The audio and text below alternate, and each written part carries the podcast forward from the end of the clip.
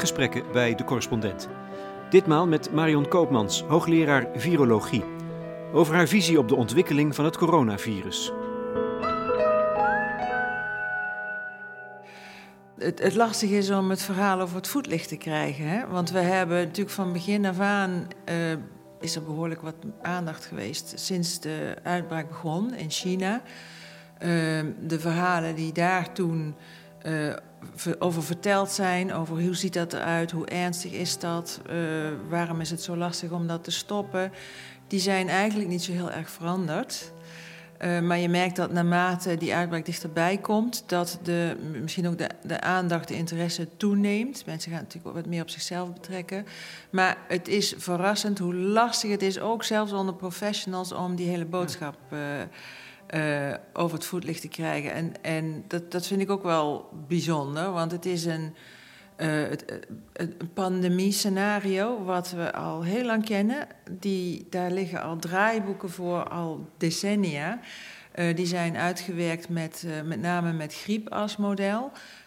maar de, de, dus die hele stappenplannen, zoals stap 1 is, je probeert het te stoppen. Lukt dat niet meer, dan stap je over naar uh, het pakket aan maatregelen wat je hebt om de verspreiding uh, te vertragen, zodat je het ook qua uh, zorgopvang aan kan. Dat is helemaal niet nieuw. Dus dat is gewoon een model? Dat is een model daar, en die draaiboeken daarvoor die worden nu ook afgestoft, of die zijn afgestoft voor griep en die liggen er echt al decennia. En uh, dus dat is heel bijzonder ja. om te merken. Hoe, uh, heb je daar een verklaring voor? Nou, um, het wordt nu persoonlijk, dus nu ontstaat denk ik de, de direct persoonlijke interesse van uh, hoe zit dit eigenlijk en hoe gaat het nou? En de, er zijn heel veel onzekerheden, uh, zoals ook past bij zo'n situatie. Um, maar ik denk ook wel dat de informatiebehoefte erg veranderd is. Uh, ik heb ook de SARS-uitbraak meegemaakt. Toen werkte ik, nou ja, ook in een. Toen werkte ik bij het RVM. Nou, dat was een fractie van het aantal vragen wat er nu is en leeft. Dus er is ook wel gewoon. We merken ook wel het effect van de informatiemaatschappij. Zou je kunnen zeggen dat er te veel informatie is? Ja, te veel en te weinig. Hè? Dus mensen zijn uh, misschien ook wel uh, een beetje te ongeduldig in het uh, kijken naar informatie. Want dit zijn verhalen die moeilijk in 30 seconden soundbites te vallen zijn, vatten zijn. Hè? Dus je moet je er toch een beetje in verdiepen. En dat gebeurt misschien wat minder.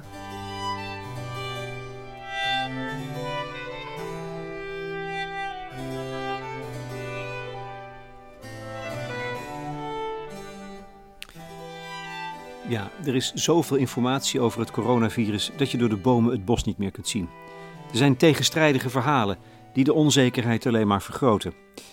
Ik heb gekozen voor Marion Koopmans, hoogleraar virologie aan de Erasmus Universiteit in Rotterdam. Zij geldt als een autoriteit wereldwijd op het gebied van de verspreiding van virussen. Toen ik op het platform van de correspondent een notitie plaatste waarin ik aankondigde dat ik met haar zou gaan praten en of er misschien nog vragen waren, kwamen er in één dag bijna 500 reacties. Toe maar, zo groot is de onzekerheid. Ik heb ze ondergebracht in vijf categorieën. Hoofdonderwerpen, te weten biologie, verspreiding, gevaar, maatregelen en de toekomst.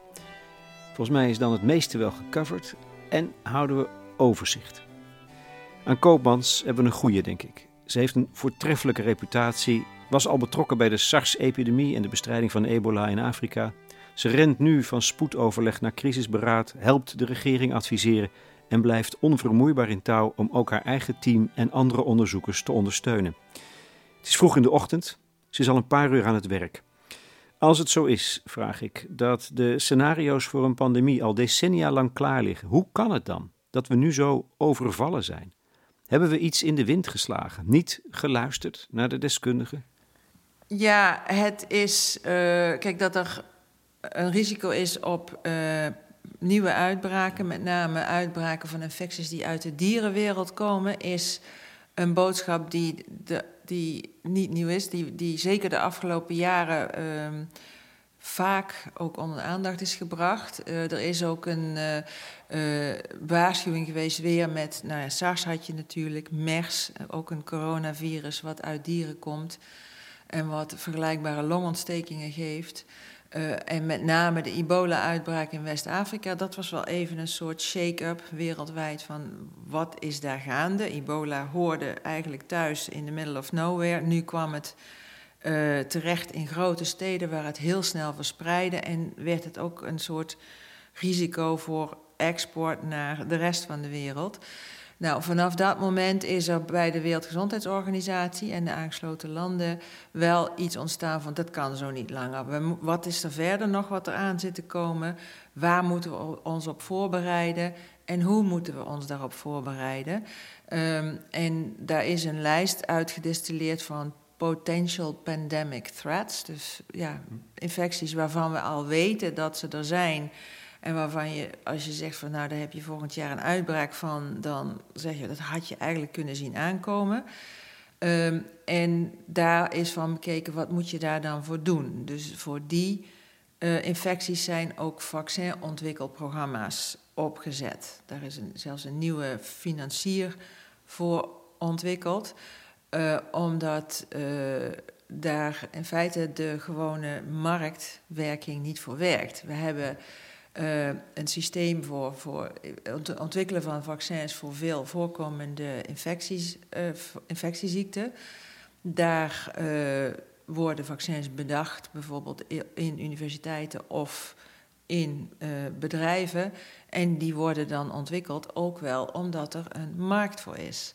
Dat is voor deze infecties lastiger, want je weet niet vooraf of een infectie zoals deze uh, zich gedraagt zoals SARS en uiteindelijk dus stopt. En dan heb je misschien een vaccin, maar dat gaat maar heel weinig gebruikt worden. Dus waarom zou je daar al die kosten maken om dat te ontwikkelen? Of dat het doorgaat, zoals, zoals nu het geval is. En dus om die reden is er een aparte financier die zegt van wij investeren in vaccins, ook ja, een beetje risicovaccins. Um, op die lijst staan SARS en MERS twee coronavirussen, waarvan we hebben gezien dat ze dit kunnen doen. Uh, en daar hebben we nu ook een beetje plezier van, in de, in de zin dat uh, er al vaccinonderzoek liep voor ontwikkeling van vaccins tegen MERS en SARS. En dat wordt nu gebruikt om te kijken hoe snel kunnen die oh ja. kandidaten aangepast worden en nu voor dit virus gebruikt worden. En de snelste daarvan is dus al, die, die wordt vanaf nu in mensen getest. Dus dat gaat. Dus, dus in die zin zijn we ietsje verder. Um, maar uh, je ziet dat de, de, nou ja, de rest van nou ja, de, de, de bevolking, de politiek, toch wel heel erg overvallen wordt door het verhaal. Lach me niet uit als ik je vraag: wat is een virus? Ik lach niemand uit. Um, een virus is eigenlijk een soort uh, verzendpakketje wat uh, één doel heeft: het beschermen van een stukje genetisch materiaal. En uh, dat van A naar B transporteren. Dat genetisch materiaal is belangrijk, want als dat een cel binnenkomt, een van onze lichaamcellen binnenkomt, dan heeft het alles bij zich om de machinerie van die cel te gebruiken om nieuwe virussen te gaan maken. En that's it. En die cellen gaan, die hebben daar last van. En dat maakt dat je ziek wordt. En uh, het lichaam herkent dat ook als iets wat er niet thuis hoort. Uh, maakt daar een afweer tegen. En dat ja, geeft ook symptomen. Dat is eigenlijk wat er gebeurt. Ik ben nu geneigd om het te zien als een soort stukje afval. dat toch zichzelf wil voortplanten. Ja, zo zou je het kunnen zien. Uh, dat, dat genetisch materiaal is dat, is, dat is waar het om draait. Uh, en dat is inderdaad. Uh, het enige doel is voortplanten, dus nieuwe viruskopieën maken. dat maakt dus, het, het, is eigenlijk de perfecte parasiet. buiten het lichaam kan een virus niks anders dan intact blijven. Het moet dus echt cellen binnendringen en neemt dan gewoon in feite het, het hele, de, de, de machinerie van, van, ons, van hoe onze cellen werken over. Uh, om uh, zeg maar gewoon nakomelingen te maken. En, en het maakt dus dingen kapot om zelf te overleven. Ja, wat, want die, uh, hè, dat vermenigvuldigen van nieuwe virus, dat gaat ten koste van wat die, wat die cellen normaal doen. En dus de functies gaan omlaag en soms gaan cellen ook gewoon kapot. Uh, en dus afhankelijk van op welke schaal dat gebeurt, dus hoeveel virus je binnenkrijgt en hoe snel dat vermeerdert, is dat minder of meer erg. Uh, word je, word je, merk je daar niks van of word je heel erg ziek. Waarom is dit virus ontstaan op een vismarkt in China? Um, het is uh, een risicoplek. Uh, het is een virus wat uit dieren komt. Um, welke dieren weten we nog niet. Wat we wel zien is dat uh, ook weer genetisch dit virus het meest lijkt op vergelijkbare virussen die ook in vleermuizen zijn gevonden. En met name vleermuizen die wel in een bredere regio in China voorkomen. Um, is daarmee bewijs geleverd dat, dat, dat er rechtstreeks introductie van vleermuizen komt? Nee, want daarvoor zijn de verschillen te groot. Uh, dus het kan best zijn dat daar nog een ander diersoort tussen heeft gezeten. Want dat is wat we eerder gezien hebben. Bij SARS denken we ook dat dat oorspronkelijk uit vleermuizen kwam, maar dat is via civetkatten uh, uh, en markten zeg maar overgestapt naar de mens. Uh, daar waren civetkatten die ook gewoon voor voedsel uh, werden gehouden en geslacht en daarmee werden mensen geïnfecteerd. Uh, nu zou het ook zo kunnen zijn, maar welke dieren dat dan zijn, weten we niet. Ja. Maar waarom gebeurt het? Waarom gebeurt dit? Waarom ontstaat het? Uit, uit welk dier dan ook? Nou, in China? Er zijn uh, een heleboel virusinfecties in, uh, met name vleermuizen, knaagdieren, die in die dieren eigenlijk niet zoveel doen. Die, eh, die zitten daar. Maar als ze overstappen, als mensen ermee in contact komen, voor mensen heel gevaarlijk kunnen zijn. Um, dat weten we dus ook, ook bijvoorbeeld van ebola en Marburg-virus. Dus, uh, dat, zijn, er zijn er meer van. Um, daar gebeurt, dat gebeurt dus niet als je gewoon wegblijft uit de habitats van die dieren. Of in ieder geval die dieren zelf met rust laat. Dus het probleem zit hem in de in toenemende intensiteit van contact tussen die wilde dieren en mensen. Uh, dat is bij, in China bij uitstek uh, gevaarlijk, omdat daar gewoonte is om ja, allerlei, een hele diversiteit aan wilde dieren ook te eten. Dus je kunt daar op de, zeker de levende dierenmarkt allerlei soorten dieren vinden. Het, het misleidende hier in het verhaal was, dit is een vismarkt, maar uh, al heel snel was duidelijk dat er is niet zoiets als alleen maar een vismarkt in, in China. Daar werd van alles en nog wat verhandeld. Um, dus, en dat is gewoon een risico. Dat is in feite een beetje de kat op het spek binden. Heel letterlijk. Um, en dan komen vragen van, over dieren hier in Nederland. Spelen die een rol nu bij de verspreiding van het virus? Als het eenmaal is overgestapt op de mens? Nee, dat denken we nu niet. Um, dus uh, in die vroege fase moet je daar wel naar kijken. Er zit dus ook nog steeds de vraag: is er een diersoort die daartussen heeft gezeten? Is er een vleermuisvirus naar een ander dier overgestapt, wat misschien wel op meer markten is geweest? He, verklaart dat misschien waarom het meteen zo groot was toen ze dat ontdekten? Um, maar vanaf dat moment is de verspreiding echt van, van mens op mens. Uh, daar, je kunt je wel voorstellen, dat hebben we bijvoorbeeld bij griep gezien, dat als die virussen bij mensen echt gaan circuleren, dan uh, uh, kan dat ook weer ter terug terechtkomen in andere dieren. Bij influenza is dat, gaat dat dan over varkens bijvoorbeeld. Dat zien we bij dit virus niet, maar dat zijn wel dingen die onderzocht worden. Povero tempo nostro. Povere fatiche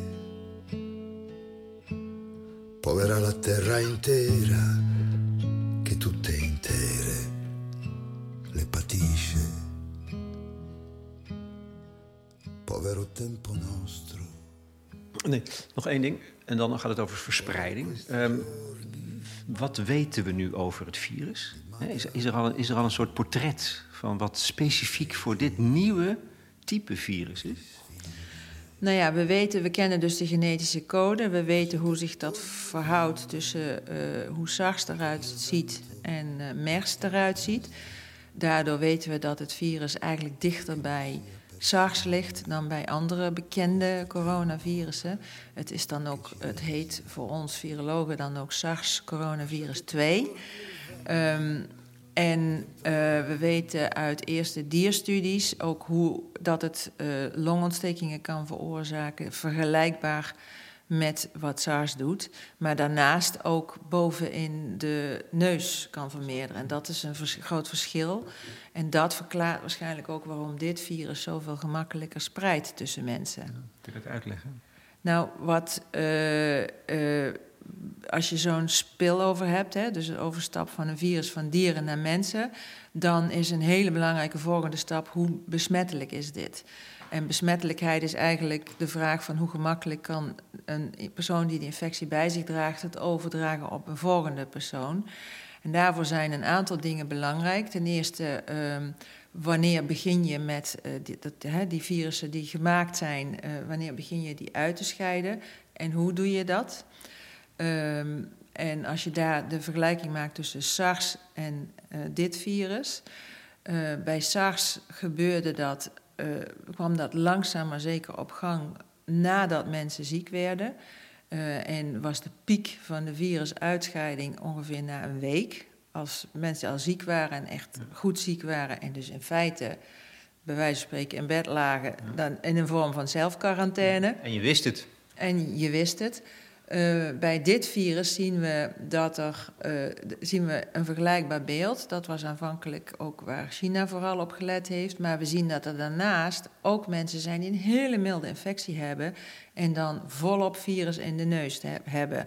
En dan kun je dus voorstellen dat je even hoest of proest, dat dat heel gemakkelijk verspreidt. En uh, dat is dus die combinatie van ja, toch veel virus uh, boven in de luchtwegen, terwijl dat bij SARS met name diep in de luchtwegen was, betekent ook dat als je het maar even uh, snottert of, of, of proest, dan komt dat virus al naar buiten. En dat bepaalt dus voor een deel die besmettelijkheid. En, en de snelheid, want dat is eigenlijk nu de cruciale factor. De snelheid waarmee het zich verspreidt. Ja, dus de, de combinatie van veel virus gemakkelijk naar buiten, via handen, via druppeltjes. Uh, en uh, we zien de de, de, volgende ronde infectie al vanaf uh, twee dagen na één à twee dagen na contact. Gemiddeld is dat een week, maar het kan al heel snel. Dus dan mm-hmm. kan het zoiets dus ook heel snel uh, verder rollen. Het gaat via druppeltjes? Ja, het gaat uh, voor zover uh, nu bekend is via druppeltjes. Dus dat, uh, er zijn plaatjes te vinden op internet van iemand die hoest of niest. En dat is heel, heel, illustratief. Dan krijg je echt zo'n spray aan druppeltjes. dat zijn over het algemeen grotere druppeltjes die, die vrij snel naar beneden vallen. en daar komt ook die, die, die maat vandaan van hou afstand. Hè. Uh, twee meter is heel zeker, één meter is waarschijnlijk al genoeg. Uh, en sowieso, uh, als iemand echt symptomen heeft, dus hoest, niest, dan sowieso uit de, uit, de buurt blijven. Dat, dat maakt al heel veel uit. Nou, tweede besmettingsroute is dan die druppeltjes die komen op je handen terecht, afhankelijk van hoe je hoest. Vandaar dat hoest vooral in je elleboog. Um, en die handen die kunnen dan de, zeg maar de deurkling dingen besmetten. En een volgende persoon die pikt daar wat van op. En die zit aan zijn gezicht. Er zijn studies gedaan uh, waarin je precies kunt zien hoe vaak we eigenlijk ongemerkt ergens aan zitten. Aan de haren, aan de neus, aan de ogen, aan de mond. En dat is dan de manier waarop je ongemerkt jezelf in feite inoculeert. Dus al die adviezen om je gedrag een beetje aan te passen, die zijn echt zinvol. Ja. Want we weten het niet. Wat we, hè, we doen het allemaal onbewust, maar ja. dat is de sluiproute. Ja, er zijn echt uh, mooie studies gedaan met studenten uh, die wisten dat ze geobserveerd werden. En dan nog, uh, je, ja, echt meer dan twintig keer per uur. Dat je met je handen ergens aan zit waarvan je zegt, doe dat nou niet, want dat is onhandig. En zeker in zo'n situatie. Dus vandaar ook dat vaak handen wassen als je ergens geweest bent. Uh, en dat heeft dus echt gewoon zin. Ja. Um, mensen vragen dan dus: wat is het nut van mondkapjes als je dit weet? Nou, die, uh, eh, er zijn twee dingen. Hè. Je ziet met name in Azië eigenlijk de cultuur van mondkapjes op straat. Dat is niet wat we in Europa uh, doen of adviseren. Dat, dat wekt de suggestie dat je daarmee jezelf beschermt tegen wat er rondwaart. Nou, dat is maar heel beperkt het geval. Um, wat, uh, dus wat wij zeggen, mondkapjes zijn belangrijk voor mensen die de zorg verlenen, van ernstig zieke mensen. Dus die, hè, die, die, moeten vooral beschermd worden. Um, en de, dan is er nog een tweede ding, en dat is vanuit mensen die geïnfecteerd zijn zelf. Um, dat doe je bijvoorbeeld als je in een ziekenhuis een hoestende patiënt met een infectie moet verplaatsen om een foto te maken of dat soort dingen. Daar worden ook mondkapjes voor gebruikt.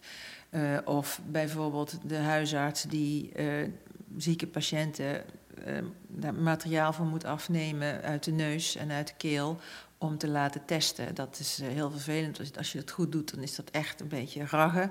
Dat, dat, dat, dat levert een hoestprikkel op, een niesprikkel. Dus die huisartsen hebben die, die spullen ook nodig. Um, en dat is ook, uh, want er is heel veel gehamsterd, waardoor er tekorten zijn. En dat wil ik dan ook maar gelijk even zeggen. Geef die dingen alsjeblieft even aan de huisarts. Ja, ja die heeft hem echt nodig. Die heeft hem echt nodig, ja. Dus thuis, um, op straat, mondkapjes heeft echt geen zin. Dat, dus die, die, uh, zo, mensen, als mensen zich gewoon realiseren die afstandmaat en waarom dat is dan, uh, is dat, uh, dan is dat wat nuttig is.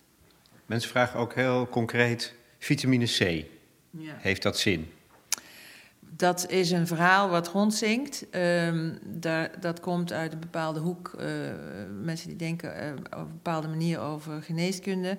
Um, dat wordt niet door iedereen gedeeld. Dus uh, wel van ja, algemeen gezondheid, ja. goede, gezond dieet zorgen dat je gebalanceerd uh, eet, uh, dus inclusief je vitamines. Dat is zeker uh, goed. Hè. We zien de ernstige complicaties meer bij risicogroepen, niet zozeer bij, met dieet. Ja, dat is logisch. Je wordt gebeld, spoedoverleg. Nee, dat is, dat is denk ik niet mijn telefoon, want die heb ik even op zacht gezet. De, de, vitamine C-verhaal, dat zingt wel rond. Omdat sommige mensen denken dat als je echt hele hoge doses neemt, dat dat ja. goed zou zijn. Daar is uh, uh, geen overtuigend bewijs voor, in ieder geval bij mij bekend. we zien dat risicogroepen zijn echt mensen met bepaalde soorten klachten. mensen met hart- en vaatziekten, mensen met diabetes, mensen met immunologische stoornissen. Um, en ja, naarmate mensen ouder worden, krijgen ze ook een hogere kans op complicaties. Um, en dat is met name waar, waar het zit. Uh, dus, dus ja, niet specifiek een ja. vitamine C-behandeling of iets dergelijks. Ik loop ze even af. Uh, water? Ja, u heeft een uh, lijstje gezien. Dat is een, een, een lijst met adviezen die is rondgegaan. Um, die is ook op een aantal plekken, is, zijn daar stukken over geschreven waarom een aantal van die adviezen gewoon echt niet kloppen. Ik geloof dat de RIVM-website er zelfs ook nog wel iets over heeft opgenomen. Het water hoort daarbij. Onzin. Het water hoort daar ook bij, ja. Een andere, serieuze denk ik, zonlicht. Dus het heeft met de ontwikkeling hè, van het seizoen te maken. We gaan een nieuw seizoen in. En ik denk dat mensen hoop hebben gevestigd. Het, het, het zijn lentedagen nu, schitterende ja. dagen. Ja ik kan me voorstellen dat dat een ander verhaal is dan dit soort dingen als voeding en uh, vitamine.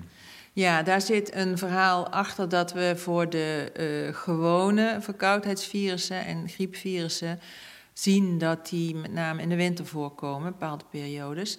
Um, en dat heeft uh, te maken met dat verhaal van die druppeltjes. Um, dus die, die druppeltjes, daar zit virus in. En uh, er is onderzoek gedaan dat laat zien dat uh, hoe warmer het is en hoe uh, droger het is, hoe minder lang die virussen intact blijven in die druppeltjes. Dus dat helpt. Um, dus dat is ook waarom je, dat is een deel van het verhaal waarom je dus, ja, als het mooier weer wordt, ook, ook korter durend overleven hebt. Maar we moeten er niet helemaal op rekenen, want we zien nu die infectie toch ook echt wel verspreiden in, nou bijvoorbeeld Qatar. Daar is het echt heel warm. Uh, dus uh, het is niet het hele verhaal. Nee, we hopen wel dat het een beetje gaat helpen. Hè? Dus, dus je hebt een heel pakket maatregelen nu om die uh, verspreiding te, te nou ja, een beetje te remmen, hè, te vertragen. Um, en daar zal, ja, mooier weer zal daar een in meehelpen. Maar het is niet zo dat het daarmee helemaal gaat verdwijnen.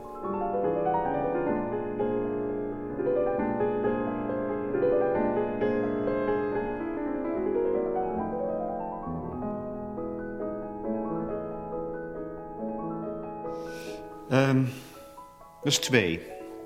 In mijn opbouw van, van vijf. Drie, gevaar. Zijn, ik denk dat de hamvraag is: is het gevaarlijker, dit virus? SARS, corona 2, dan een normale griepvirus? Um, ja, als je gevaarlijk, als je met gevaarlijk bedoelt, worden er meer mensen ziek van. Dan uh, is dat zo. Uh, tenminste, als we de gewone griepvirussen, de virussen die nu circuleren. Hè? Dus waar je het dan misschien mee moet vergelijken is uh, de grieppandemieën. Dus dat is de virussen die nu circuleren, de griepvirussen, zijn ook ooit zo als een pandemie begonnen. Uh, dus uit dieren overgestapt naar mensen. dat is in 2009 gebeurd, in 68, in 57 en in 1918. en die grieppandemieën die waren allemaal verschillend. de laatste, 2009, was ook een hele snelle wereldwijde verspreider, maar relatief mild. Dus dat, dat, er zijn nog steeds behoorlijk wat mensen ziek geworden en ook overleden. Maar uh, nou, het werd gezien als een relatief milde pandemie. Het de andere uiterste is de pandemie van 1918, de Spaanse griep.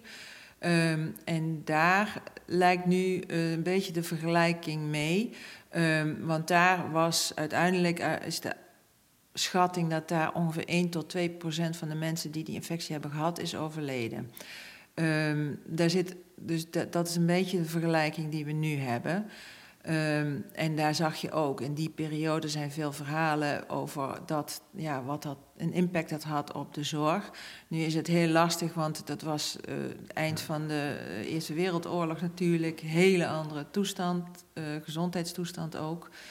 En een groot verschil dat daar de, ook de sterfte met name onder jonge mensen was. Dat zien we nu uh, anders.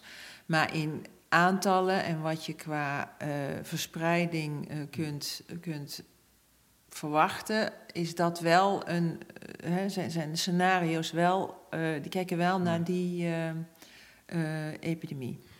Want je hoort dat sommige mensen hebben de behoefte om nuchter te blijven, te relativeren. Ja. En die zeggen van ja, er gaan altijd mensen dood van griep. Dat is ook zo. Dus hoe, hoe ernstig is dat dan? En zit het verschil niet in de snelheid waarmee ons dit overvalt? Niet in de dodelijkheid. Mm, uh, de, het klopt hè, dat elk jaar uh, mensen aan griep uh, overlijden. En dus even ter vergelijking, we hebben twee jaar geleden een vrij, vrij stevig griepseizoen gehad. Uh, twee of drie jaar, ben ik even kwijt. Maar uh, daar zijn toen ongeveer 9000 mensen uh, gewoon in één seizoen extra overleden. dat wordt toegeschreven aan griep. Dus dat is ook veel. En dat realiseren mensen zich niet zo erg. en, maar dat is dus een infectie waar we ook nog tegen vaccineren. Dus je zou het moeten vergelijken met wat er gaat gebeuren als je dat helemaal niet zou doen. dus dat klopt. Um, maar het is niet zo dat deze infectie sneller gaat. Griep gaat uh, ook heel snel. Uh, maar het is natuurlijk een nieuwe infectie waar we uh, ah, ja. gewoon minder vertrouwd mee zijn. En we hebben geen vaccin en daardoor verspreidt het zich. We hebben geen vaccin en door, nou ja, dat vaccin kan verspreiding remmen. Uh, maar is met name bij griep bijvoorbeeld met name gericht op het uh, verminderen van de complicaties. Mm. Dus uh, en, en zo'n soort vaccin, dat zou je voor dit virus misschien ook wel moeten willen. en, maar die hebben we gewoon nu mm. nog niet. En de dus er zijn mensen die zeggen, nou het is gewoon maar een griepje. Nou, dat is niet zo. Want uh, het klopt dat aan griep ook elke winter mensen overlijden. Het klopt dat je diezelfde risicogroepen hebt waar de uh, sterfte is. Maar daarnaast hebben we hierbij ook nog eens een keer ongeveer uh, 10% van de mensen bij wie, die echt ziek worden, die een dusdanige heftige longontsteking krijgen dat een deel daarvan echt intensive care nodig heeft. En dat komt er nog even bij. Dus dat is een enorme uh, belasting voor de zorg. Intensive care afdelingen liggen niet leeg, die, zijn er, die worden gebruikt. Uh, dus om dat op te vangen, dat is echt uh, een, een, een, aanvulling die we hier zien, die echt meer is dan bij griep. Dat zijn dus twee dingen die je moet onderscheiden. De mensen die sterven uiteindelijk. Ja. Dat is misschien vergelijkbaar. Je noemt een aantal risicogroepen, mensen met hart- en vaatziekten, met longziekten, met een zwakke gezondheid, met hoge leeftijd. Um, maar dat is vergelijkbaar en dat de complicaties zitten in, in, de, in, de, nou ja, in de, de zorg, gespecialiseerde zorg die mensen nodig hebben bij zware uh, longontstekingen. Ja, het is de combinatie. Dus, het dus de sterfte, de leeftijdsverdeling van de sterfgevallen, dat is vergelijkbaar. Uh, is wel echt hoog. Dus uh, vergelijkbaar met het, het meer, meest ernstige uh, grieppandemie-scenario wat we kennen. dus dat is echt hoog. Um, en, ja, en daarnaast dus inderdaad die, die intensieve zorg die mensen nodig gaan hebben was in mijn vrouw, dat vond ik wel lief. Dat zegt veel. Die zegt van, is het een nare dood? He? Stik je als je die, die zware longontsteking krijgt, wat typerend is? Stik je? Um, ja, mensen worden heel benauwd. Ja, ik denk uiteindelijk dat dat wel gebeurt. Hm. Ja. Dat is ook niet fijn om te zeggen nee. natuurlijk. Nee, dat is zeker niet fijn om te zeggen. Dus dat is ook waarom je... En dat is eigenlijk waar al die maatregelen over gaan. We hebben... Uh, er is uh, intensieve behandeling, er is beademing, uh, maar daar moet dus wel de capaciteit voor zijn. Dus dat is waar iedereen eigenlijk aan meewerkt, die zich aan die maatregelen houdt. Ja. zorgen dat die zorg voor iedereen die dat nodig heeft mogelijk blijft. Ja. Even nog een terzijde. Zijn hier eigenlijk nu al betrouwbare cijfers over? Jij spreekt ja, betrekkelijk zeker over hoe, hè, de, de, vergelijking bijvoorbeeld met de Spaanse griep. Dus uit jouw manier van praten denk ik van ja, die cijfers zijn toch redelijk betrouwbaar. Ja, er, zijn, uh, er waren al veel cijfers uit China. Uh, er zijn nu ook cijfers uit andere delen. De eerste cijfers, nou, Korea, uit Italië. Um, en dus gecombineerd komt daar wel een beeld uit uh, wat, uh, wat zegt van, nou je ziet weinig ziekte bij kinderen. Het is niet niet, maar echt duidelijk minder. Ehm, je ziet dat vervolgens bij eigenlijk alle leeftijdsgroepen ook wel die complicatie met die dubbele longontstekingen, waar, die soms echt ernstig zijn ehm, ontstaat. Maar je ziet bij toenemende leeftijd dat die dan ook fataal zijn. Dat, dat neemt dus toe vanaf de, nou ja, vanaf de 50 zo'n beetje. Um, en die getallen die blijven wel redelijk overeind. Um, hoe de verdeling precies uitvalt, dat verschilt waar het is. We horen nu uit Italië. Italië heeft een vrij oude bevolking. Dus dan, ja, dan wordt dat aandeel van de mensen, van de groep mensen waar de meeste sterfte optreedt, wordt natuurlijk groter. Dus dat ga je zien ja. in de sterftecijfers. Als je in Korea was de groep die getroffen werd relatief jong. Dus dat zie je ook terug. Ja. Uh, en dat, ja, dat moet je meenemen in die, uh, in die uh, overwegingen. Als je, als je, Italië zegt, Marion Koopmans, um, er is druk geweest hè, vanuit de medische stand medisch specialisten om uh, veel te scholen te sluiten bijvoorbeeld. Volgens mij wordt dat gevoed door de berichten uit Italië. Is mijn, was mijn indruk. Met name artsen uit Italië hebben alarmerende berichten uitgezonden. Dat heeft dus met die leeftijdsopbouw van de bevolking te maken. Maar heeft het niet ook met de kwaliteit van de zorg in Italië te maken? Ik, weet, ik weet, niet of dat zo is, maar is daar niet meer nog meer afgebroken dan in Nederland? Of meer afgebroken? Heeft dat er ook iets mee te maken?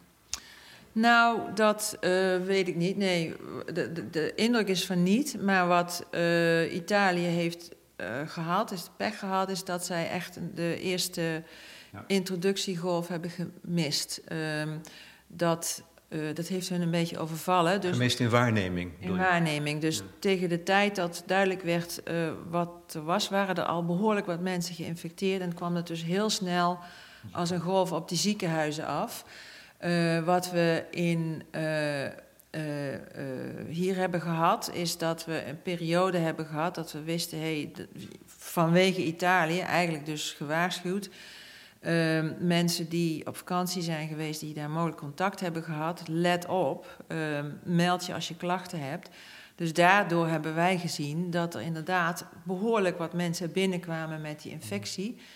Um, en uh, is aanvankelijk geprobeerd om te zeggen van oké, meld je, je wordt getest en dan worden de contacten opgespoord en op, de, op die manier proberen dat te stoppen. Maar door uh, dat verhaal wat, wat ik net vertelde, dat er zoveel mensen echt hele milde uh, klachten hebben, is dat gewoon heel moeilijk.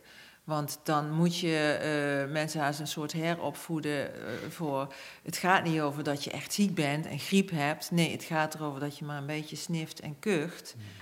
Ja, en dat, do dat doen mensen niet. Dat denken mensen niet aan. Achteraf gezien had je dan misschien iedereen die op vakantie was... twee weken in quarantaine moeten ja. zetten. Ja, terwijl er nog geen geval in Nederland was. Nee. Dat hadden we niet voor elkaar gekregen, echt niet. Dus dat is wijsheid achteraf. Maar die fase Iets dergelijks heeft zich waarschijnlijk in Italië ook voorgedaan. En zij begonnen dat te zien toen ze patiënten hadden in de ziekenhuizen. En, uh, ja, en dan ben je dus, uh, ja, dan stap je wat later in. Um, dus wij hopen dat we toch iets vroeger zitten. Um, uh, we hebben dus die introducties gehad. We hebben ook gekeken naar de, de virussen die mensen bij zich hebben. En ook gezien dat het een hele grote diversiteit is. Dus het is niet zo van er is één uh, introductie geweest, van daaruit is het virus gaan verspreiden. Nee, er zijn er heel veel verschillende geweest. En van daaruit is het virus gaan verspreiden. En wat daar dan overheen komt, zijn uh, uh, gebeurtenissen. Er is waarschijnlijk met de carnaval hier en daar wat misgegaan. En dan, ja. ja dan wordt het groter.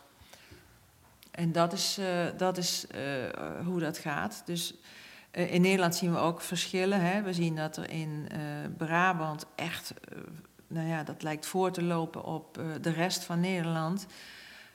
dus dat wordt wel spannend hoe die maatregelen die nu genomen worden effect gaan hebben. Want we weten dat dat echt nog wel twee weken duurt voordat we daar het eerste van gaan zien. En in de tussentijd ja, gaan we dus in Brabant echt nog, nog zeker flinke toename zien. Heb jij carnaval gevierd? Nee.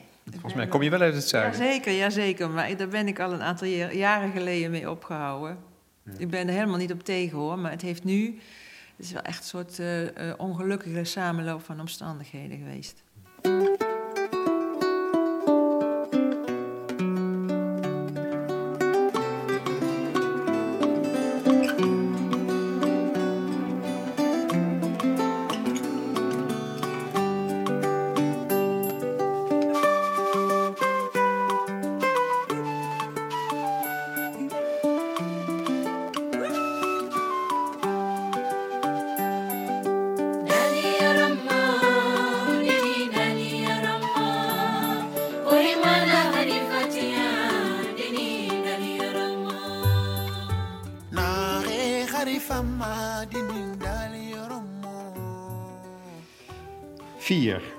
Maatregelen. Daar is natuurlijk heel veel maatschappelijk debat over. En we zitten nu twee dagen na de historische toespraak van minister-president Rutte. Um, met een beetje een soort boerenverstand heb ik nu begrepen... je moet het virus ook een beetje zijn werk laten doen. Laat mensen maar ziek worden. Dat lijkt totaal in tegenspraak met draconische maatregelen, lockdown. Nee, laat het maar zijn werk doen. Ja, maar de manier waarop dat nu uh, waar het af en toe besproken hoort, is dat het lijkt alsof het uh, zoiets is van, nou ga maar, uh, mm. organiseer bij wijze van spreken virusparties. Dat is niet de boodschap. de boodschap is eigenlijk, um, dit virus is zo wijd verspreid over de wereld dat het niet heel aannemelijk meer is als dit helemaal gaat stoppen. Dus uh, je kan alles op slot zetten en proberen dat nu volledig tegen te houden. Dan verschuif je het probleem naar wat dan als dat lukt. Want dan ga je, ga je die maatregelen loslaten, terwijl in de wereld om ons heen dat virus circuleert. Dan zou je het land permanent op slot moeten zetten. Dat kan natuurlijk niet. Dus uh, de vraag dan is van oké, dan ga je dus vanuit dat dit virus blijft circuleren. Uh, dan kom je uiteindelijk uit op iets. Hè, dan, dan, dan denk je over hoe zijn de huidige griepvirussen ooit uh, hè, onder ons gekomen. Dat is via dit soort scenario's geweest. Dus die zijn ooit uit dieren gekomen, dat is een pandemie geweest. En dan langzaam maar zeker wordt dat een van de wintervirussen. Uh, en wat daarbij komt kijken is dat naarmate meer mensen immuniteit opbouwen, uh, wordt de impact van die infectie minder en wordt de, de verspreidingssnelheid minder. En dat is die term die genoemd is, die groepsimmuniteit. Uh, groepsimmuniteit komt eigenlijk uit de vaccinatiewereld. En het is een, een uh, uh, begrip waarvan je zegt van nou als 50 of 60 of 70 procent van de mensen immuniteit heeft, dan is dat genoeg om infectie ook de kans op infectie bij de mensen weg te houden die die immuniteit niet hebben. Bijvoorbeeld omdat ze slecht reageren op vaccinatie, ouderen, mensen met uh, immunologische afwijkingen. Uh, we hebben voor dit virus geen vaccin, nog geen vaccin. Dus die immuniteit die gaat ontwikkelen doordat er toch ook mensen infecties hebben. Dat gebeurt nu. Uh, maar dat wil je niet in één klap laten gebeuren, want dan zit je met dat verhaal dat omdat we dat gewoon niet aan kunnen qua zorg. Dus dat moet gespreid gebeuren, waarbij je hoopt dat in de tussentijd ook toch vaccins beschikbaar komen. En dan ga je door die combinatie van natuurlijke immuniteit en vaccinatie mm. uiteindelijk op dat begrip groepsimmuniteit uitkomen. En dan zit je, ja, dan heb je dit virus begeleid naar een zeg maar gewoon wintervirus. Uh, ja. En dat is een lange weg. Dat is echt... zeggen, hè, daar vragen mensen naar. Hoeveel, die gaan dan rekenen. 50% van de bevolking. Uh, zegt dat 20.000 mensen uh, beademd kunnen worden. Hoe, nou ja, dat soort rekensommen. Hoe, daar komen ze op jaren uit voordat dat ontstaat. Ja, en daar zijn nu, daar zijn nu dus uh, ook weer mensen aan het kijken. China loopt daar natuurlijk in vooruit. Zij hebben ingezet op dat hele scherpe afremmen. Uh, en, en zelfs indammen. Maar zij zijn nu dus op dat punt van nu gaan we weer een beetje beginnen. Uh, hebben daarvoor ook uh, gezorgd dat ze heel intensief snel kunnen screenen bij mensen die koorts hebben. Om vinger aan de pols te houden van hé, hey, is het weer terug aan het komen? Want dan moet je misschien wel nog weer een periode maatregelen gaan nemen. En dan, dan weer opnieuw en nog weer een periode. En zo krijg je langzaam maar zeker meer en meer mensen ja. uh, met die immuniteit. En in de tussentijd, ja, wordt er wereldwijd heel hard gewerkt aan, aan vaccins. Ja. Dat is natuurlijk een race in Rotterdam, waar jij verbonden bent. Waren er al hoopvolle berichten, uh, maar toch is dat vroeger, dat, dat duurt nog een jaar. Ja, er zijn twee dingen. Die hoopvolle berichten waar, waar je op duidt, dat is uh, uh, een mogelijke behandeling. Dat is uh, onderzoek van Utrecht, ook geleid uit Utrecht, hè, waar wij aan meegedaan hebben. dat is een van de manieren waarnaar gekeken wordt. En dat is behandeling met antistoffen. Die dus gemaakt worden op basis van ja, de, immuniteit die iemand ontwikkelt die infectie heeft doorgemaakt. Uh, dat, zijn, dat antistof is gemaakt uh, tegen een SARS-infectie, maar blijkt ook te beschermen of kruis te reageren met dit virus. Uh, de andere categorie zijn vaccins. Um, dus er wordt op beide lijnen gewerkt.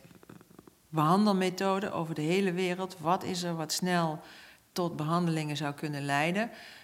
van middelen die er al zijn, bijvoorbeeld HIV-remmers, die worden getest. Uh, er is gesproken over dat malaria-middel, maar daar zijn de berichten niet zo gunstig van. En ook nieuwe middelen echt voor dit virus. En dan daarnaast dus die vaccins. Uh, wordt daar wereldwijd samengewerkt? Of is er uh, een race, een concurrentierace? Of is het, is het strijd of samenwerking? Het is de, de mix, zoals dat gaat. Uh, maar er is wel dus onderdeel van dat plan van de Wereldgezondheidsorganisatie, hè, de Blueprint for Emerging Diseases, is uh, ook een uh, researchbijeenkomst geweest waar dus wetenschappers vanuit de hele wereld uh, bij gevraagd zijn die aan dit soort dingen werken om een top prioriteitenagenda te maken. En er wordt ook gekeken van, hey, wie gaat dat nu doen? Dit is wat we willen. En daar zit ook een groep van financiers aan vast, die zich ook georganiseerd hebben, dat heet uh, Globit. Uh, van hoe kunnen wij zo snel mogelijk de juiste dingen uh, financieren. Dus het is niet random, bottom-up, prachtig ideeënonderzoek. Nee, dit en dit en dit zijn de dingen die we nodig hebben. Wie kan dat doen? Dat ja. is nu hoe dat onderzoek gefinancierd wordt en ook hoe teams bij elkaar gezet worden. En dat is denk ik uh, belangrijk. Dus voor alles waar wij ook mee bezig zijn uh, qua onderzoek in Rotterdam, zijn ook overleggen wereldwijd. Goh, wat ben jij aan het doen? Wat doen wij? Wow. Uh, dus dat je echt samen sneller kunt werken. Dat is toch wel heel mooi, toch ook dan? Ja. Of, of ook uitzonderlijk. En dan, hè, dat is aan de, aan, de bo, aan de positieve kant. We vinden het, gisteren was er een applaus om, om acht uur ja. in heel Nederland. Je ziet dus wereldwijd en regie en samenwerking. Ja, het is in die zin wel um, uh, dat je merkt van, nou, al die, die praatsessies, want er zijn er een hoop geweest, die zijn niet voor niks geweest. Dus je merkt daar een effect van. Je ziet dat er heel snel uh, inderdaad samenwerkingen zijn. De, uh, dus ook hele andere manieren van werken. De avond dat de directeur van de Wereldgezondheidsorganisatie. Zei van dit is echt een internationale uh, uh, noodtoestand. Een uur daarna kwam de Europese Commissie met een call voor onderzoeksproposals. Een uur daarna. Dat zijn dingen die normaal gesproken een jaar of langer van tevoren gepland worden. Twee weken daarna was de inleverdatum. Twee weken daarna was de besluit uh, gevallen. Dat is normaal echt een traject van twee jaar. Dus daar is heel hard aan gewerkt om, om dat te versnellen. En dat zie je bij uh, alle grote financiers van onderzoek. Dus dat is heel mooi om te, te merken, want dan kun je wel veel sneller uh, toch proberen de juiste dingen te doen. En uh, je merkt het ook, in, ook hier in Nederland, laboratoria, klinici, er wordt ongelooflijk veel gedeeld. Ehm, de publicaties aanbieden aan een tijdschrift zonder dat meteen de informatie erin staat te delen is not done. Dat uh, gebeurt niet. Alle grote tijdschriften hebben ook uh, uh, zich daaraan gecommitteerd van als jij iets, iets bij naar Nature stuurt of Science, dat gaat regelrecht ook naar de WHO, zodat zij kunnen zien of daar iets in zit ja. waar, waar nu iets mee moet. Dat zijn echt nieuwe uh, afspraken. Nog niet iedereen weet daarvan, maar die mensen worden daar dan ook op gewezen. En als een tijdschrift iets onder de pet houdt, dan krijgen ze een telefoontje van hooggeplaatste personen die zeggen: Dit kan niet. Dus het is echt, uh, dat is wel echt heel bijzonder om te merken. Dat is heel goed. Als het om Nederland gaat, het is een balanceeract, hè, denk ik nu. Voor de overheid en de wetenschap samen. Hoeveel laten we toe? Hoeveel remmen we af? Ja. Ah, dat heeft ook iets heel spannends, denk ik. Ja, voor jou als wetenschappelijk viroloog, denk ik. He, zit er toch ook een soort opwinding in of zo? Maar is, dat is, daar gaat het over, balanceren nu. Ja, het is balanceren. Het is het stadium van de opwinding wel een beetje voorbij, hoor. maar uh, um, ja, het is... Um, unprecedented. Ja, dit, denk vergelijkbaar met de Spaanse griep, maar de mensen die toen, uh, nou ja, zeg maar op, op ons soort functie zat, die zijn er niet meer.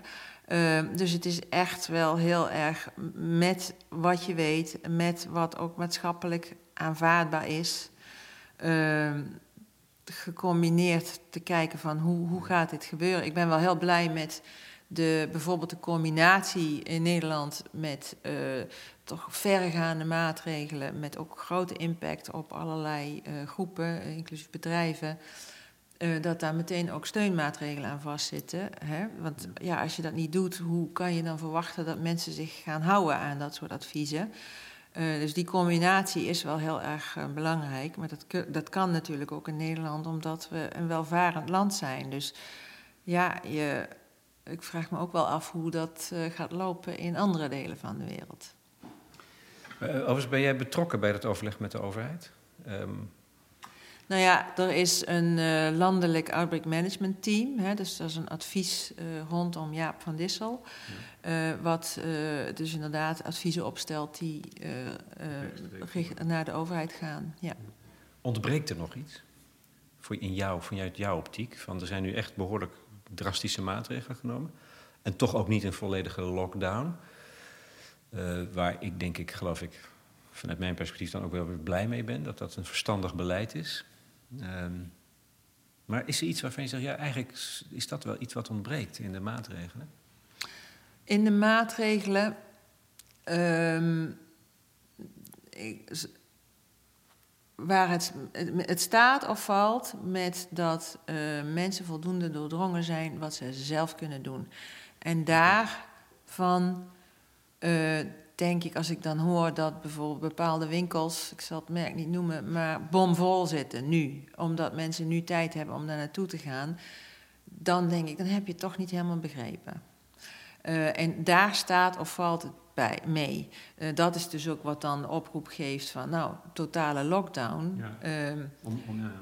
Hè, en dat is meer een lockdown vanwege het menselijk gedrag dan dat het nou nodig zou moeten zijn voor de, voor de bestrijding lijkt me wel een hele belangrijke boodschap dit. Ja, eigenlijk wel. Dus we hebben het voor een deel. Dus wij hebben allemaal, zoals we hier zitten, hier een rol in. Dus hoe meer mensen zich houden aan die adviezen, ja, dat helpt gewoon om dit, uh, dit virus toch een beetje in banen te leiden. En, en, en daarbuiten, want het gaat over verzamelingen van mensen, maar je moet niet ophouden met leven. Je, ja, je kan nog steeds mensen ontmoeten of dingen doen. Of hè, klein, kleine comité's. Wij zitten nu ook te praten. Ja. Ik, ik, doe een interview dat ik, dat, waarvan ik de zin voor mezelf heel erg zie, zie natuurlijk. Ja, maar je moet daarbij wel dus echt ook die afwegingen maken. Dus uh, is het mogelijk, dus wij, als je meetings hebt, maar hou die afstand. Ja. Uh, ik praat er ook met mijn kinderen over. Uh, je kunt natuurlijk best buiten sporten. Maar ga dan niet sporten doen dat je bovenop elkaar staat en elkaar aanhoest. Als je iets van klachten hebt, gewoon thuis blijven. En bedenk dat jij misschien dan besmettelijk bent en het dus kunt doorgeven. Ook als je zelf daar geen last van hebt, misschien wel hè, de, iemand die zei: dan kan het zijn dat ik straks geen plek op mijn intensive care heb voor jouw grootouders. Dat is een cruwe manier om dat te zeggen, maar dat is wel hoe het zit. Uh, dus dat is, uh, het blijft uiteindelijk echt gewoon het hoofd erbij. Dus mm. daar van denk ik wel, je hoort nog, je ziet daar hele goede voorbeelden van. Hè? Je ziet ook wel dat de treinen leeg zijn. Ja, dat, totaal. maar je hoort dan ook wel vragen als mag ik dit nog, mag ik dat? Wordt het is onzekerheid, maar ja, ik wil daarvan zeggen, het is, dit, dit is geen, geen rocket science. Het is echt, uh, nou ja, weten hoe die verspreiding gebeurt en dat gewoon dus ook uh, in je dagelijkse leven inbouwen, zo goed mogelijk. Er zijn hele mooie, uh, is een heel mooi filmpje van Mythbusters, wat ik kan aanraden, waarin je kunt zien, dat is ook heel goed voor kinderen, wat er gebeurt als je in je hand hoest of in je elleboog niest of in een, gewoon een, een, doekje. En wat er dan gebeurt, waar dat virus overal terecht, of waar die druppeltjes overal terechtkomen. Dat is, daar kunnen mensen naar kijken, want dan snap je gewoon waarom je die maatregelen neemt. En dat is gewoon wat je in je dagelijks leven kunt doen. De Mythbuster Sneeze op YouTube. Erg leuk. En, heel, en, en het klopt gewoon. We're going to try and prevent the spread of that sneeze with three different methods. One, open hand. Hatching. Two, into the elbow. Hatching. And three, something no gentleman should be without, a handkerchief. Hatching. We're going to be looking at our suits and on the floor to see which one works the best. Sneezing into the open hair. Een praktische vraag is nog, als je het gehad hebt, wat een deel, hè, wat een deel van die immuniteit, groepsimmunologie, eh, immuniteit opbouwt, gehad hebt, hoe lang blijf je dan immuun? Uh, dat, we- nou, als we dat vergelijken met wat we weten van andere vergelijkbare virussen, zal dat een periode van een half jaar tot een jaar zijn, waarbij je dan niet meer weer volledig bevattelijk bent, maar wel weer infectie kunt krijgen, maar dan milder. Dat is in ieder geval wat we voor veel van die uh, wintervirussen zien. Uh, uh, dus dat, en dat proces houdt dan ook uh, zeg maar die immuniteit wel op peil. Dus wat je ziet is als uh, zo'n infectie echt een groot deel van de wereld rondgegaan is, dan gaat het verschuiven naar de risicogroepen. Dus de echt jonge mensen, wat in dit geval niet zo'n probleem is, omdat daar, daar weinig ziekte zien. En de echt oude, waar de, gewoon de immuniteit überhaupt minder wordt. Was jij een voorstander van het sluiten van de scholen? Um, ik was niet uh, specifiek voorstander. Ik heb, uh, dus als je vanuit de wetenschap kijkt, uh, dan zie je het verhaal dat op basis van wat er in China en andere landen gezien is, dat kinderen niet heel belangrijk lijken bij te dragen aan de verspreiding. Dat is anders dan wat we van griep weten. Uh, en dat is ook waar de modelleurs, dus de mensen die rekenen aan hoe verspreidt zich dat en hoe gaat dat lopen, uh, van, van uitgegaan waren. Uh, maar wat je merkt is dat dat, een, dat was gewoon een heel lastig uit te, halen, uit te leggen verhaal. dat je aan de ene kant zegt, groepen mensen hè, tot ja. zoveel niet doen en dan vervolgens grote scholengemeenschappen. Dus dat snap ik ook wel, dat dat een combinatie is die gewoon heel ingewikkeld is. Begrijp ik. Um, we zijn er bijna, denk ik. Marion. چه تدبیری مسلمانان که من خود را نمیدانم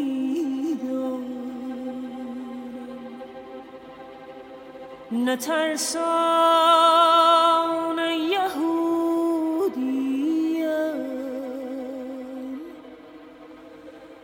نگبرون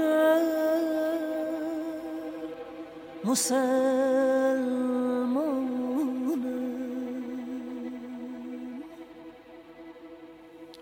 Klein blik in de toekomst. Hoe gaat het zich nou ontwikkelen, verwacht jij? Ik denk de even belangrijkste vraag die mensen hebben, zeker in economisch opzicht, hè, hoe lang gaat het duren? Dat zit daar voortdurend achter, terwijl ik de indruk heb dat in de overwegingen die economie natuurlijk een rol speelt, maar niet de boventoon voert.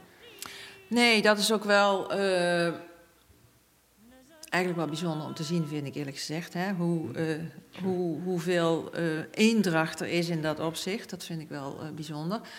Um, ja, blik in de toekomst, de toekomst zeg maar over vijf jaar, is dit waarschijnlijk een van de wintervirussen.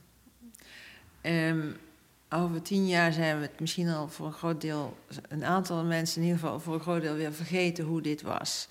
Uh, maar uh, de komende 1, 2 jaar gaat het wel duren voordat uh, er geneesmiddelen zijn, vaccins zijn, die het mogelijk maken om inderdaad dit virus zodanig te beteugelen dat het zeg maar hanteerbaar wordt. Dus we blijven als samenleving voor één jaar, twee jaar kwetsbaar. He, dat ja. we echt met z'n allen anders zullen leven voor die periode. Um, dat, ik ga daar wel vanuit, ja.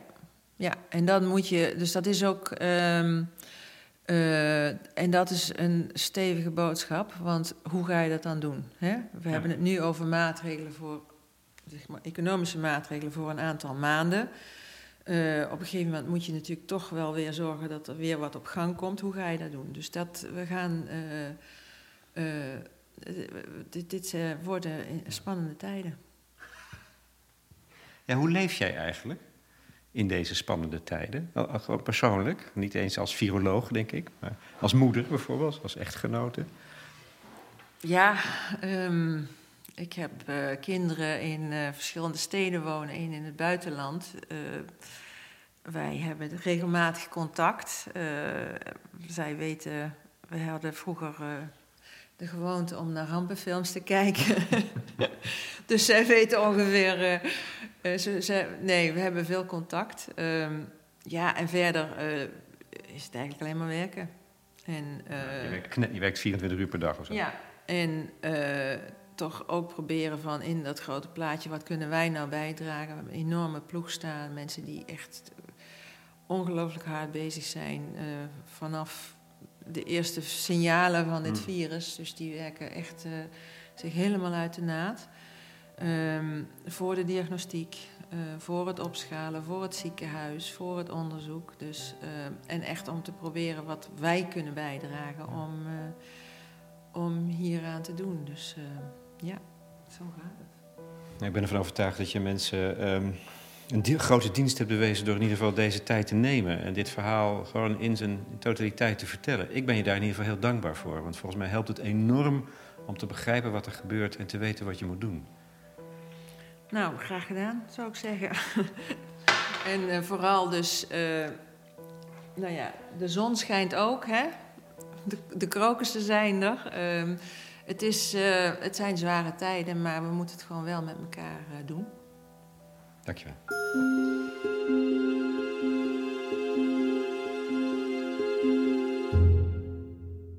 Marion Koopmans, hoogleraar virologie aan de Erasmus in Rotterdam, in gesprek met Lex Bolmeijer voor de correspondent. Reacties kunnen jullie leden kwijt op het platform. We zijn bij de correspondent bezig met een dossier over corona om zoveel mogelijk context te bieden die het jullie mogelijk maakt om de berichtgeving goed te wegen. In de muziek tenslotte maakte ik een rondje om de wereld om uit te komen bij Holland Baroque, die samenwerkte met de bijzondere Chinese Sheng-speler Wu Wei.